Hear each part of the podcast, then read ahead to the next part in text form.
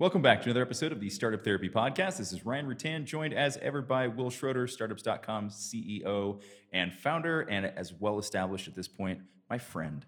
So, Will, uh, we've uh, we've we've had a fair amount of our careers expired together now, uh, which is which is fairly cool, um, and and ties in nicely to today's episode because we're going to talk a little bit about how, as as you know, small companies, as startups, particularly at the early stage how do we create career path for people right? How do we create a, a compelling vision for both the company and how the people who help us start and, and grow this thing uh, can exist within that? Yeah you know ryan i think we also talk a lot about what if we don't want to build a big company right? I mean it's heretical in startup terms but you know what if what if we're good at 12 people? Uh how do we get really good people to either come on board or stay on board even though we don't plan on being a much bigger company uh, and you know, uh, funny now that I think about this, um, when we first started, of course, like everybody else, we were a small company, and then we grew pretty quickly. But we actually wanted to stay like the bones of a small company. So uh, you know, I don't remember exactly the milestone, but if you remember, Ryan, when we had say like I don't know, maybe twenty people, which was still big enough for us at the time, but like you know, fairly small we had six managers in place, you know, kind of like the six different parts of the company. Uh wrote, yeah, and now we have 200 people and we still have exactly the same six managers. Actually, it's it's almost the same, Ryan, because uh, I was talking to somebody the other day and they were they were asking about the kind of the composition of the company and it just occurred to me that four of the six, I'm sorry, uh, four of the six, yeah, uh, have been there since the start of the company. So the entire 8 years. Um and eh, so so how do you talk to the rest of the org and say, hey, there's opportunity for you here, but maybe we're not going to grow or we're not going to be as big as that other company you're talking about. And I think it affects a lot of people because uh, there's a bit of a crossroads. One is I don't want to have to grow and create hierarchy in order for people to uh, on the team to grow. You know, it just that just feels like bullshit it's arbitrary. It can be it can actually be highly detrimental because then you start to get into doing things that are counter for the business simply because it suits what you wanted to be able to do from a career stat, uh, standpoint. And to be fair i also don't think and i'm curious your thoughts here. I also don't think that startups have the same kind of uh, workforce that they used to. I think people like I think the hierarchical workforce is a throwback to way, way back in the industrial era, right? Where you had labor, not people. You had labor that needed to be managed. You had people, you know, on on the assembly line that needed to be managed by somebody on top of them. Right. Yeah. When you're turning a screw, autonomy is not really a thing you can be afforded. It always, it's always righty tighty, lefty loosey. There's no autonomy there. Like you're always going to do this. Yeah. No, that's that's a really good point. Will. Well, I mean, even even like you know, I mean, like how much of how much of, of hierarchy was driven, and just even think about like how we were building our businesses uh, physically. Think about the offices, right? There was a physical hierarchy in addition to just the title hierarchy, right? The corner office, right? The bullpen, right? The opposite ends of the spectrum, and I mean, now we're talking about offices even being an antiquated, uh, you know, like a relic of of how you build a company. Um, and, and, certainly, I think that the the management structures that, that lived within those are, are worth calling into question at this point. Uh, I believe in today's economy, you've got far more empowered and far more capable people at almost every level in the organization. So it used to be uh, you were the silly intern that came in, you knew nothing. And I'm not saying that doesn't exist, but within a few years anymore, with the tools that you can be enabled with and kind of the way the world works now, at 25, if you don't know your craft, you've got a problem, right? It used to be like 25. Well, I'm still 30 years away from making it into management. And now it's like, man, I'm at 25. Well, you know, what haven't you figured out yet? So I just think the tools have changed. The world has changed. Um, not wholesale, not across the board. And I'm not pretending it, it, it, uh, it goes to every business. But in the startup world, in the world that we live in, I think it's much, much different. Um, and this isn't an argument against management or hierarchy entirely. It's more about, I don't think that moving up the ranks the way we used to, which simply meant you become a manager, you then become manager of more people, and then you keep managing until there's no more people, you know, no more uh, places to to move up. And, and I remember where this killed me the most. Um, a long time ago when we were running an agency and we started hiring lots and lots of developers we hit a point where we had like maybe 50 developers and that's a, that was a lot especially back then. And our best developer was being moved up and up into management but i kept thinking like he's a developer like like why were we putting him into management? Like he's actually not that good at that particular job. But because he was the most senior he had to have the most seniority to kind of like guide other people. And one day he comes to me and he's like, I hate this job. Right? I didn't come here to manage people, right? And I, I said, I, I, dude, I don't know what to do. Like, uh, theoretically, you're the most capable, so you Peter Principle you're way up there, right? That's it, man. And and now you're stuck. Yeah, no, the Peter Principle is a real thing, and I think it's, it, I think that is compressed significantly and and highlighted even more within the startup space. I mean, we can use whatever analogy you want here, but like, you're not going to make Cristiano Ronaldo the coach. Like, you're the best player we got, top goal scorer in the league.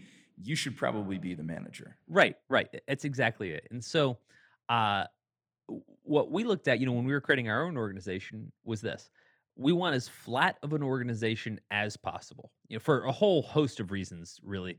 But our whole thing was since we intend on being small we got bigger than we expected to be but since we intend on being small and we intend on being a flat organization we had to rethink what career path is in an age where hierarchy just doesn't make as much sense anymore. Uh, we also wanted to create something where we didn't feel forced if you will like unnaturally to start creating directors underneath you know vps underneath senior vps underneath you know c level execs just because just so we could mirror how things used to be done Right, right. it just didn't make any sense Yeah, I mean, we talk about this a lot that, you know, a startup company does not mirror a larger corporation. It's not just a smaller version of a big company. And and we're, you know, we, we sort of have that narrative out there. Um, and yet you do see a lot of companies kind of unintentionally recreate that same structure, um, even though philosophically and like, you know, the tactically, the things they're doing to grow the company may not align with that at all. Right, which I think is dangerous for a lot of reasons. well it puts the founders uh, in a tough spot though because everyone's kind of grown up knowing this mechanism for growth and all of a sudden we're trying to unwind that it's interesting too because again we're of course still in covid Uh, we may have be having this disclaimer for a long time at this rate Uh, Yeah. uh, but it forced a lot of people to rethink the their office space, right? And so a lot of major companies, I remember Twitter was one of the first ones in, are just like, yeah, you're just not going to have an office anymore. And you know, I actually uh, on Twitter of all things uh, said today or yesterday, I said, you know, if offices didn't exist, no one would sit down as a team and say, let's sit in an office from nine to six or whatever in this uncomfortable space and work every like no one would have invented that in current terms. There was a time and a place it made sense. Right. Let's go with let's look at our growth goals, guys. Yeah, there was, and it's, it's no longer right. And nobody's sitting down and thinking like, you know, what we need is probably a roof and some walls, a water cooler. That will drive the growth that we need. We should probably put most of our money into that right now. It, it's not going to happen. Right? Yeah, basically, my needs right now are I, I, I want to create a commute to a place that I don't want to be at. I I, I, I want to sit at an uncomfortable desk, uh, like I'm a school kid for a very long time. Uh, barely talk to people that I like, and miss my family as much as possible. If we can get all those things to work, yeah, I, I, like I would be in a very good place, right? And so, uh, again, it, these things start to tumble down because uh, you know COVID tore this this mechanism out. I think startups, based on kind of how we're building differently, how our efficiencies are creating different types of organizations, like you can just do with, with 10 or 12 people. Well, you used to be able to do with 100 people. So you've got to figure out what 10 or 12 people looks like. Um, you know, I've referenced this before, Ryan, but uh, you know, David and Jason at Basecamp are are huge fans of this. You know, they they've basically said we could have a 200 org- person organization, we just don't want to. And hell, I don't blame them, right? And so we had to sit down uh, a couple years ago, and we had to rethink what our organization looks like and what career path looks like for folks um, in an in an era where we don't intend on creating any hierarchy. And I think that was a tough conversation. What was your take on it? It was. I mean, so you know, it, it's hard to have that conversation with somebody without really feel like you're trying to force feed them some Kool Aid, right? And it's um, because while it does work within the startup context, um, and you know, it, mileage may vary, you know, startup to startup. Um, in terms of how that's implemented, I think where it gets tricky for people is they go, "Yes, Ryan. Yes, Will. I understand what you're saying." uh, to me as, as your prospective employee and you're, you're kind of laying out the, the, the future for me here. And that works great within the context of your company. But what happens if someday I want to go somewhere else where they expect that based on my title, my experiences, that I will have these other things like I would have been managing people and not just process.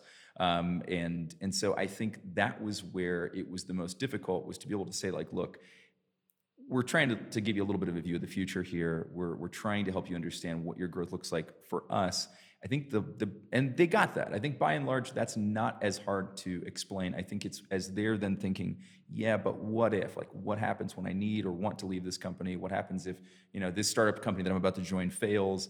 That was the most difficult piece of this. And I, I, think it's going to get easier because i think that the notion of you know full-time employment or you know for forever with one company and, and simply growing through these this kind of antiquated hierarchical system that we've just talked about is changing but we're not quite there yet, right? It's it's 1993, and I'm trying to buy a book online, and I'm still really nervous about putting in my credit card details, right? We're not quite there yet. Um, well, so you know what I remember us doing. I think we should kind of go through our exercise because I think it served us well, and I think a lot of other folks listening uh, would like to hear it. And uh, I think where we landed to begin with was we said that growth essentially needs to be unpacked, right? Like when we talk about uh, you know career growth and career progression, uh, if we look at it at, uh, at all the ends, which is, hey, I want to be a CMO, or you know, you know, uh, I want to be able to have people reporting to me. We're missing what people are actually asking for. It's not necessarily that I want to be director of; it's that I want the things that come with director of. And so we went backward. We spent a lot of time on this actually, and we started to unpack uh, all of the key tenets of what career growth actually meant to people. And what was interesting, and if you remember that, you know, a lot of these discussions, once we did that, the conversation got a lot easier because we were saying, "Don't you really mean this?" And and and it came down to, to essentially three things, and I guess we can dig into each. One was cash. I want to, you know, I want to get promoted because that means more money, right? So okay, yeah, we have to figure out how you can make more cash. Um, a, a, another one um, was about recognition. You know, title was a you know huge recognition. You know, if I go from director to VP, I want that recognition. If you just say, yes, I'm making more money, but I've never changed my title in 20 years, it, it feels like something's missing, right? Even if the title doesn't necessarily mean I'm getting direct reports. Um, by the way, direct reports are a pain in the ass. Uh, at, at least I want to understand that I'm being recognized for pro- progression. Um, and, and, then, then really the, the last one was as I move up the ranks, you know, as those titles imply, uh, I'm in charge of more. I get to do more. I get to I get more empowered. And we had to explain with each of those how you could do that with the, within this organization with caveats to everything by the way um without having to jump and I'll, I'll make one giant caveat if what you want to be is a manager like because that, that's its own thing right like if you're if you're uh, a creative and you're coming in, let's say as an illustrator, and you really the illustration is great, but you really want to manage 15 illustrators, right? You want to get to the art director level. I want to meet that. I want to meet that unicorn. Where does that person exist? I've literally never met an illustrator who's like, what I really want to do is put down my pen, and I want to just manage the output of other humans all day. I've never met them. It, it, to be fair, um, that is that is indeed the uh the goal of some folks. And I'm I'm not trying to, to shortcut that, say it's a bad goal, it's a different goal. But that's also where we say, yeah, that's actually not going to happen. You know, uh, we're not trying to, you know, put um, any any icing on the cake. We're just saying, we're just saying there's no cake, right? Yeah, but but I think that was it's part of the reason why the conversations got so much easier. If you recall, like when when we could now say to somebody, "Hey, you can now, there's a path to creative director that doesn't involve putting your pen down. You can still be creative and be the director, right? As opposed to just being a manager of humans now. Um, and and so again, like there there is a difference still between how that's perceived internally and what they could do from a, a kind of a, a job career capital standpoint external to the organization. Um, but internally, it made that conversation not just easier, but it, it rather than just you know removing the barrier of that conversation, it actually acted as a pull. They were like, "Wow, I can do that. I can I can actually be something that I want to be without having to give up the things that I like doing." Yes, yes, you can. I agree. Um, well, well, let's let's unpack the first one. Let's talk a little bit about uh, cash. Um, so so uh, you know, I'm, I'm gonna I'm gonna play the kind of uh, employee here, and I say, uh, hey Ryan, uh, I'm I'm working in customer service. Uh, I'm making forty thousand dollars a year now. Um, how do I get to making four hundred thousand dollars a year doing this job? Let's start there. Yeah, you don't. Um, yeah, so there, there, there is this one of the caveats you were talking about, right? Yeah, I mean, there's there's always going to be a top limit for for specific job functions, right? And I mean, really, what we're talking about is cash needs to align with contribution, right? And so there is a point at which the, the contribution within a given role can't exceed a certain amount, right? There's just there's only there's only so much room uh, for for the contribution to continue align with the comp at that point. Um, and so I think that can be one of the more challenging things to figure out is you know how do we continuously align the the, the compensation from a cash standpoint with the contribution of that individual and and where that changes over time, right? But I think we've done a good job of, of helping people to understand um, and again, like it helps when you're flat, right? It helps when you're a small organization. It helps when you've got a lot of transparency so that people understand their contribution. When you're employee number 67 in a given department, how do you gauge your contribution? Not very accurately, right? Because you probably don't have the level of visibility into the overall P&L that would allow you to say like, here's what I do, here's how this drives bottom line, or here's how this you know increases top line um, or moves bottom line, whatever, right? But I think that that's um, that's increasingly harder in a large organization. So again, it's a luxury we have at the startup level to be able to do that. Uh, so so I think it says a few things. I say from a contribution standpoint, if you're growing and you're actually contributing more to the organization, right? In other words, your contribution isn't flat. If you're let's say let's say in customer service, which is a super important function, and um year over year, you're really just doing the same job, slightly differently, hopefully a little bit better year over year, uh, but generally the same job. Uh, th- there there isn't an exponential value to that contribution, right? Um, you would have to you'd have to take a look at the work you're doing in saying I'm going to bring another dynamic to this work um, where it will allow us to maybe make more money, right, or save more money, right? You know, uh, uh, either helps drive the P and. And here's the tricky thing: uh, you get essentially three classes of folks that that work with you. You get folks that directly impact uh, the P and L, so that would be like um, sales, right? I mean, salespeople can, can always write their own ticket because if they're they're bringing more money, they can always take a a, a slice of it. Uh, you then have people that are kind of in the middle. They, they sometimes help generate more money, they sometimes don't. Developers would be a good example of that. And sometimes it's very hard to quantify, right? So, developer can say, hey, well, I'll get, get the mobile out, app out faster than I ever did before, uh, or anybody else would. And that's super valuable. Uh, we'll make more money because we're selling it. So, that makes sense. Maybe tricky to quantify. But even still, they can make a case for uh, contribution equals cash. It's the third category that's a little bit harder. Let's say that I'm doing HR or I'm doing the books, right? There's just sort of just kind of a value of that. And you run into a ceiling that a lot of people don't think about, which is called replacement cost. So the idea is if I'm a cashier at Walmart and I get paid 12 bucks an hour, which actually be a fair amount, um, and I work there for 40 years, I won't make a quarter million dollars, right? because there's a threshold at which point the replacement cost for that same role, no matter how good you are at it, um, hit, hits a, a certain number. It's, I, for that role, it wouldn't be that high, you know. So if you were the best cashier there is, but anyone else can do some version of that job, not as well, for $18 an hour, $20 an hour. That's probably been on the high end you'll never be able to state a case for why what you're doing in that role should get paid more than that. Now, sometimes some startups, depending if they have the cash and if they have this purview, um, they'll say, you know, we're actually willing to pay more for that job. We'll pay $24 uh, an hour for that job, assuming business uh, economics work out because we want you to know that this is the best paying job and the most recognition that you can get, which you know is panacea, I think, Ryan, for for uh, an employer. And and I would like to believe that's where we'd like to be. You know, we'd like to be at a point where you can't go to another company and make more because we pay the most for that. And and I I don't look at that as like golden handcuffs. I look at that as just reward, like uh, you know, a thank you for your contribution. Yeah, well, I think it, it depends on the individual, right? So in in the scenario that you just laid out, uh, you know, around the cashier, even customer service, this is why some of these hierarchical jumps have to exist and occur, right? Eh, but however, if that person wants to stay in that job, if they feel like being a cashier is what they're meant to do and that's where they want to be, um, being able to pay a little over market is a nice way of rewarding them for doing a great job and wanting to stay there. Um, it also helps to avoid some of the challenges that we wanted to talk about today, which is then what do you do with that person once they hit the top limit of that? Now you're paying them as much as you possibly can for that, but that person still wants to make more, grow more, get more responsibility.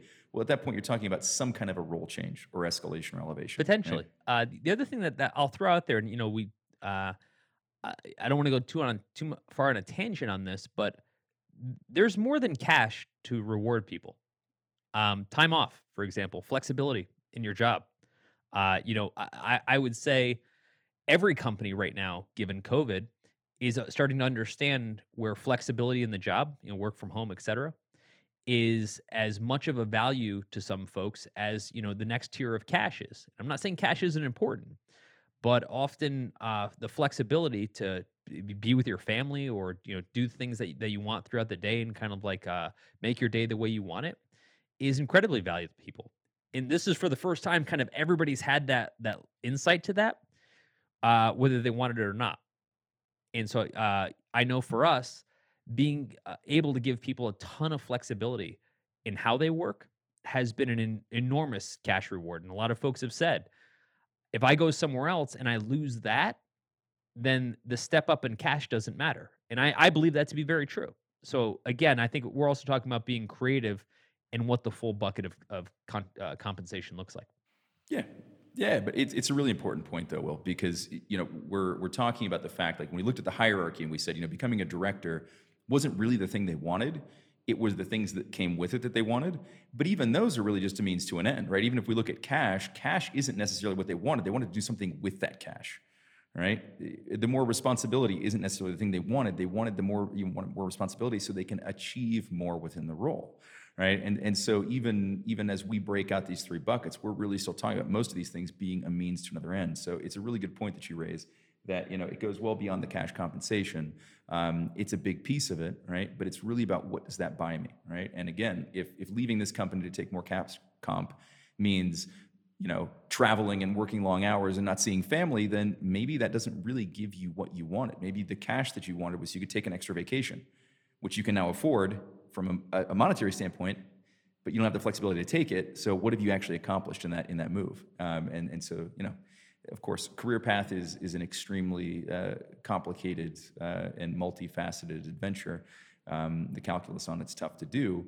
Uh, but you know you're you're absolutely right in saying that we got to kind of go beyond these the, the base metrics and understand what's really motivating folks what do they actually want right let's get beyond the obvious and let's talk about what do they actually need to want to stay with us. Because I think a big part of what we're talking about today is retention, right? Um, how do we keep the people that we want? How do we keep them happy? And, and how do we, you know, help them to excel in doing what they're doing? Well, and again, and, and we always have to bear in mind that because we're a smaller organization, we're always going to be a, bit saddled with with the replacement cost, right? So if we've got an, somebody doing accounts payable, and uh, that person's doing a kick-ass job, and they're making sixty thousand dollars a year, but there's no version as a business, again, we're a small business, where we're going to pay $160,000 for that same role, right? Again, back to the, the cashier at Walmart. There's just some point at which the organization can't afford to pay exponential for a function uh, in the business, regardless how good that person is or how loyal they, they are, et cetera. And the truth is, what you're really talking about isn't whether or not, hey, I want to stay with this company. It's I have to go to any other company. This isn't even about you know uh, moving up and down the ranks, et cetera, whose replacement cost is higher.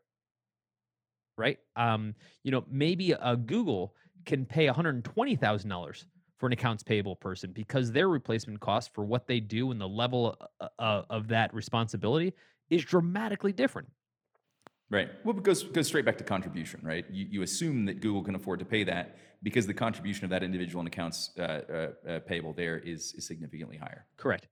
And and and so our goal as a small company should not be let's come up with every reason no one can ever leave, right? Our goal should be let's have a very clear dialogue about what we can do well and where we have to say goodbye, right? And and, and I I think um, we get so caught up in retention to mean if anyone leaves, I've failed. And the truth is, people will outgrow different aspects of the organization. I said differently, if they're not, you've kind of failed there, where you haven't grown the staff. Uh, and so uh, we need to look at contribution in cash as this multifaceted thing. Like, what are all the ways that I can, you know, uh, compensate you, uh, time, money, etc., um, and try to come up with the best you know pie chart of those things that we can. And if if we can't not the end of the world. Uh but folks need to understand that they can grow in cash you know their reward without necessarily having that to become director vp etc Absolutely will. And so I, I, we can kind of put a bow on that by saying that, you know, cash equals contribution, um, maybe, maybe comp equals contribution, right? So we can talk about things we can do for the staff outside of cash, uh, but that's the general crux of it. Um, you know, the, the other thing that we talked about um, is that, you know, your, your title needs to reflect your, your capability, uh, not necessarily your direct reports, right? Like, you know, being a, a, a creative director versus being an illustrator speaks to what you can accomplish within that role, not simply, I now am an illustrator with 15 people working for me.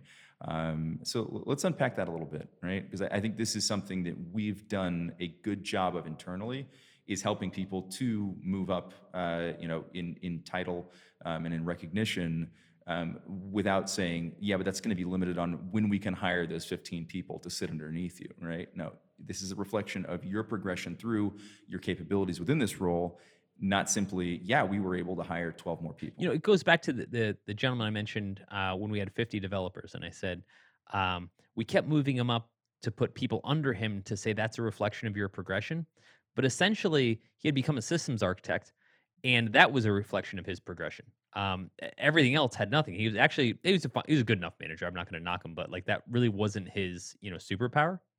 Yeah, it also wasn't what he wanted to be doing. Right? He came to you and said, "I hate this job." Well, but but actually stick with that. I could never get around how people were inherently put into management positions as a reflection of their capability um, without necessarily saying, is that really how we should be progressing you? Right. And so uh, this was always, you know, my beef around creatives. You know, at the agency, we had like 150 creatives. And again, go, going back to the the person you know with the with the pen that was an amazing illustrator saying, "Hey, you know, let's say I have 20 people reporting to me. Where did you get that responsibility? Or said differently, where did you get that skill? Right? I mean, you went to art school. like, what do you know about management? Yeah, they didn't. I mean, it, it yeah, it literally just comes. And this is we talked about the fact that you know sometimes you know uh, trying to create a situation uh, whereby we add those people so we can promote that person. Like this person needs the promotion, they want the promotion, so I guess we got to go hire people to put underneath them. The the the opposite can be true as well, which is that there's a necessity to add people. So in, in your case, you weren't hiring developers so you could promote this guy. You were hiring developers because you needed them to execute on projects, which then just by proxy elevated him to a different position that he didn't want or need to be in. Right? Both of those things are bad news. Well, they are. And, and look at it this way.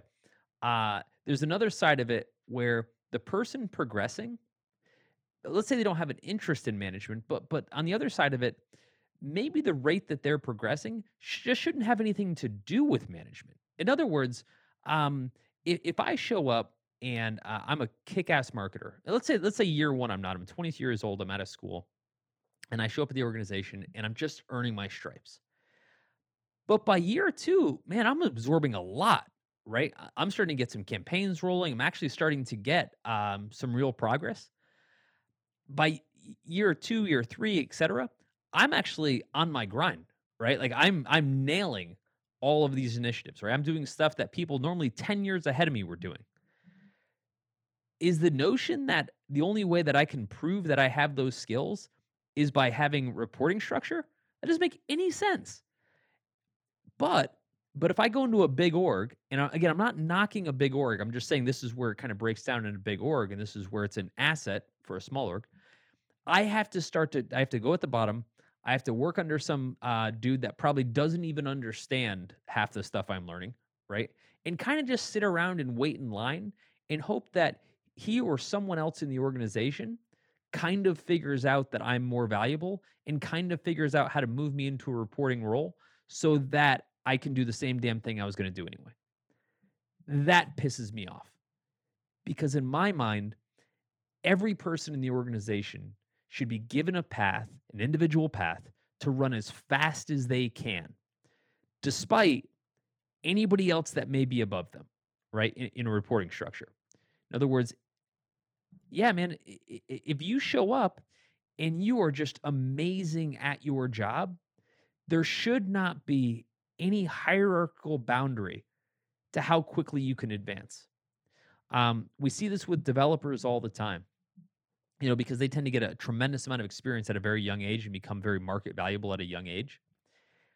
I hate the idea that a that a 21 year old developer can't get senior level pay by the time they're 22 or 23, right? And, and what what throws people is they look at that and they say, "Well, that doesn't make any sense." You know, they couldn't possibly have the experience. Mm, they have the contribution. That's if they do, that's it. If they're making the contributions, yep. You know, we brought in our director of finance at what 22. Was he? I'm not sure. Yeah, barely. Yeah, I mean, but what 23 maybe? Uh, uh point being, that's the director of finance. that's not a minimal job, right? Um, our our now CTO, same thing. Um, w- was in a director role by the time he was 22, 23. Um, and th- the point of that is we don't look at how many years of experience you have per se. We look at what can you do? How capable are you? What level can you play at? Now, think of what a waste it would have been of talent of either of those guys had we put them in the same role at any other company, you know, any other big hierarchical company. And perhaps they would have moved up in their own way, um, but not likely, right? They would have said, well, you don't have the experience yet, so you can't move up yet. And, and there's there's so much historical precedent for how long somebody needs to be there before they can move. Well, you know, it took Jim seven years. It took Bob and Jane, whatever. So like you end up with all of these additional arbitrary drags in addition to just the hierarchical structure itself that keeps people from being able to move up as quickly as their as their capabilities would allow them to. It's basically like saying uh, somebody comes into the military and they wind up being this just amazing soldier with amazing strategic capabilities, and they're like, you know, uh, no, you're just gonna be a private. Sorry, that, that that's what people are at this level. It doesn't really matter, you know, matter what capabilities you have. Uh, that's where you are now. Potatoes need peeling. And I guess to be fair, there's probably tons of use cases where that works out just fine. Yeah, yeah. But in the startup environment, one of the things we should be flexing is that that doesn't work here, right? Everyone is constrained by their own growth, not anybody else's growth, and more importantly, not by someone else's incidental uh, role in the company. So, in other words, if someone else just happens to be sitting in the VP director slot, it doesn't mean you're not allowed to grow anymore. Your title may not become VP director because they're the VP director, but it doesn't mean you can't you can't level up within your own capability, right? Yeah, yeah. I still think that's one of the biggest challenges, though, right? um, even if you've elevated them to let's say all else is equal right let's just say for, for somehow comp is equal uh, you know their their their their autonomy is equal everything else is equal it's still hard for that person to take that isn't it i mean to be able to say that like well i'm operating at the same level we have different titles right um, it's it's a challenge still what i would say for someone let's say particularly younger in their career they should be able to find a company like a startups.com and there are many like us and say i want to go there because there's nowhere I can level up fast enough if I'm good enough to get the comp, the title, and the responsibility, you know, the empowerment. Um, this this thing is a rocket ship. And on top of that, if I move kind of to the top of that stack, I get to do shit at that organization at a young age that I would never get the responsibility to do in a bigger organization, right? You know, I get to have that impact. Yeah, um, which I think kind of leads us to the next point, which would be uh, as I'm leveling up, I kind of want to be rewarded with the empowerment to do more stuff. If I'm killing it on marketing or design or development, I don't want to say, I don't want to hear, well, you're not the VP of this, so you don't get to make that decision. It's like, uh, you know, pardon my French, fuck that. Um, you know, I want to know that if I'm that capable, give me the ball, right? I mean, kind of that simple. Uh, and let me run because that's what I do. It doesn't matter how old I are, what uh, you know I am, or what background I'm from, or anything else like that. I want to know I, I'm in an organization where if I'm that good, no one stands in my way, and and I, I think that's a superpower of a startup. Oh, it is absolutely it is, and I mean, I, there's a lot of things that that feed into that. I think, and one of the big ones is just visibility. Um, you know, we talked about this at the, at the top, but in a large organization, mapping that contribution to that individual can be really, really tough. Um, in, a, in a small company, in a startup, it's usually not very hard to be able to understand so and so did this and it led to that, right? And if that's a good thing, then then let's give them more opportunity to do more of that. But I, I think that there's there's something really cool about that too, right? Um, being able to say that now I we're, we're we're kind of measuring me by my contributions, not by my time in saddle, not by how many people I'm managing, and now we're going to open the door to give me more opportunities to make those contributions and maybe even to define what those contributions should and, and need to be. Um, and at that point, you're really talking about unbridled career growth, right? Like at that point, at the point at which you now have a, a, a clear understanding of how your comp and, and so forth is tied to your contributions um, and the fact that your skills are, are really what are being measured here and your ability to make that contribution through those skills. And now you're being given autonomy and more ability to create contribution. What else do you need at that point, right? It sounds ideal. Well, uh, there's another part of it too. A lot of people uh, have asked, "Can I get a contribution? Uh, you know, uh, can I get some empowerment to do stuff that's actually not even in my skill set?" Right. So, in other words, uh, our our CTO has had experience in M and A, right? There's no version if he was a programmer at Google where Larry and Sergey are going to call him up and say, "Hey, you know, we're looking to acquire Fitbit. Can you can you sit in on this meetings? You know, so you can, we can you know uh, have you weigh in." Um, not questioning his ability. I'm just saying that would never happen. Right.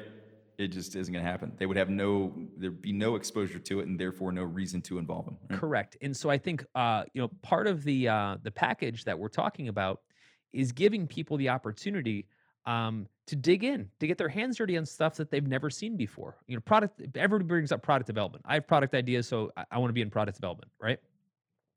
Well, that usually just doesn't happen. Um, one of the cool things about a smaller company is you can start to get your hands in stuff that you could never touch before. Um, fun, fun caveat: some people are good at that. You know, some people actually do have you know a, a, a bit of a um, uh, a capability to kind of uh, cross um, genres, so to speak. Most people don't, to be fair. Most people try it and they realize that there's a reason that other people are better at this. right. There's a reason I'm in this lane. Yeah, I mean, I'm just saying, like, like every year I try to teach myself to code, and every year I'm like, oh, that's why people, are, that's why people code and I don't. Uh, so again, um, but at least you got the opportunity, right? Well, there's also a difference too between an ability to contribute in those spaces and to own that space, right? And I think that's something that's really hard to do in a large, large organization because you won't have enough exposure to it to be able to make a meaningful contribution. And so even if you tried, it probably wouldn't be a very valuable contribution. But because of the, the transparency between departments, between individuals that typically exist in a startup company, I think your ability to make meaningful contributions, even at, at a really small scale, uh, is is far far superior than in a large organization. You know, one of the things I found is that eh, that when people say, "Hey, I want to get involved in product development," or "Hey, I want to get involved in something else," they don't mean it the way I think. I used to think they mean. I used to think that they mean like, "Hey, you want me to just like hand me the ball and let me run." That's not what they're saying. What they're saying is, "I want to watch it happen." Right? Like, I I, I want to watch how the sausage is made. I don't want to make the sausage. Right? Um, and they're just saying, I, I want an inside view as to uh, what's going on there you know, I, I want to be able to sit in a management meeting and just hear how it goes. I'm not saying that I want to manage the entire company. Um, and when when people get those opportunities um, in, on a consistent basis, and then they look at a job somewhere else, well, they'll never get that opportunity. It's not the same jo- job anymore, right? So again, back to the holistic comp. A lot of these opportunities we can create uh, around empowerment are opportunities people just can't get elsewhere. With all that said, I, I think we, we go back to the big caveat is that we can offer the comp, the career progression, the title progression, the empowerment, etc. But there is a point where you're better off elsewhere. I mean, I, I don't, I, and I've said it to plenty of people over the years. I've just said, look, I love you. You're awesome. And this is why I'm going to tell you this. You're better off somewhere else. Um, and I, I also say the opposite when I say, and again, I, I can't predict the future, but just based on my experience, I say, look, um, there is a point where I still think you're better off here and you're probably jumping the gun, but it's up to you to figure that out. But on the other hand, there are people that come to us and say, hey, you know, I need to make 200K doing this job. And I'm like, not going to happen here. Adios. I mean, Yeah, we'll open our Rolodexes and uh, see what happens. it sucks because they're like my, often my favorite people, right? Um, and they're the most ambitious, right? That's why I'm, they're my favorite people. Um, and and I look at that and I say, uh, th- again, there's a place where we top out. There's a place where you got to kind of run into your own thing, and I, and I'm okay with that. You know, we've we've talked about that before. Yeah, we've we've we've gone over that one. Yeah, I mean, we're we're always happy to see people move on and progress. Of course, we'd love to know that they can progress within within the walls of startups.com, but um, you know, it, and it happens in in more ways than one, right? You know, they can outgrow the company, um, or or simply grow faster than that aspect of the company's growing.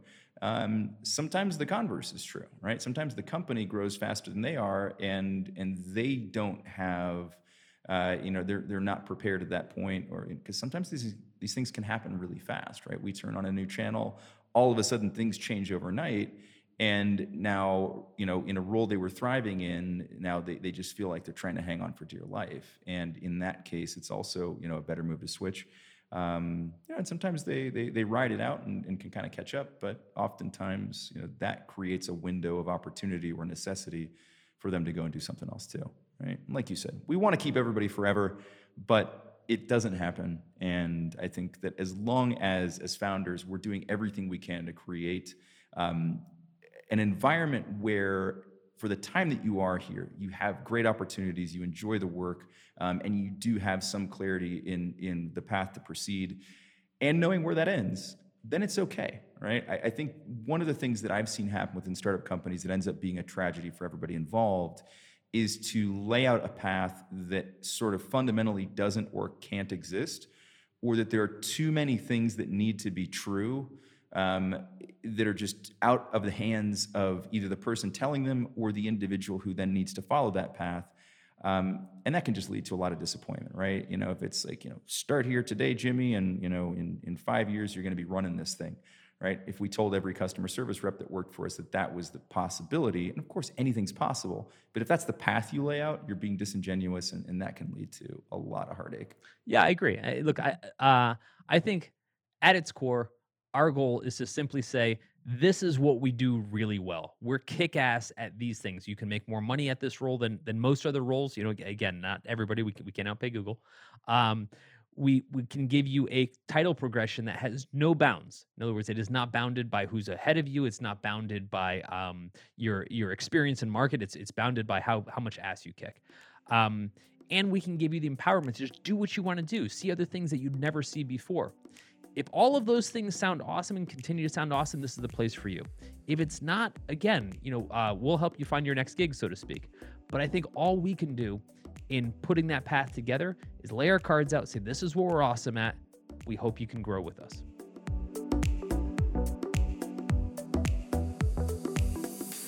That's a wrap for this episode of the Startup Therapy Podcast. This is Ryan Rutan on behalf of my partner, Wil Schroter, and all the Startups.com family, thanking you for joining us. And we hope you'll continue to join us. Be sure to subscribe, rate, and comment on iTunes or wherever you love to listen to Startup Therapy. You can find all of our episodes at startups.com slash podcast. If you're looking for more amazing resources to launch or grow your startup, be sure to head to startups.com and check out Startups Unlimited. It's everything we have to offer, from our online university to our amazing community of experts and founders, and even all the tools we've built like BizPlan, Fundable, and LaunchRock. It's everything a founder needs. Visit startups.com slash begin. That's startups.com slash B E G I N. You'll thank me later.